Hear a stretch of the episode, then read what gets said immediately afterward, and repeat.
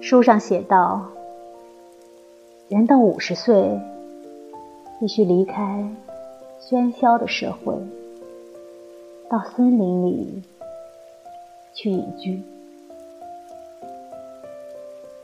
然而，世人宣告，森林隐居之所是只适宜于年轻人的，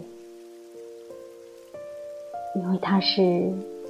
花卉的诞生地，鸟儿与蜜蜂经常出没之处，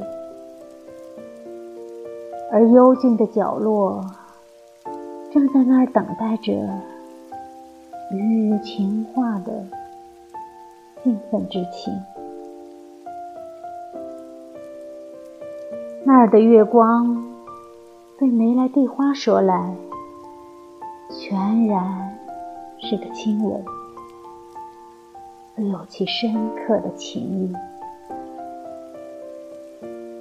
可是懂得这情意的那些人，都远远不到五十岁。唉，可惜青春是没有经验的。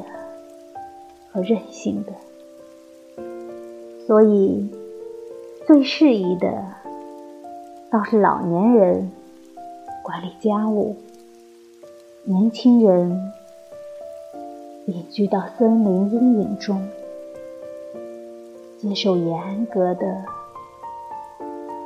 求爱训练。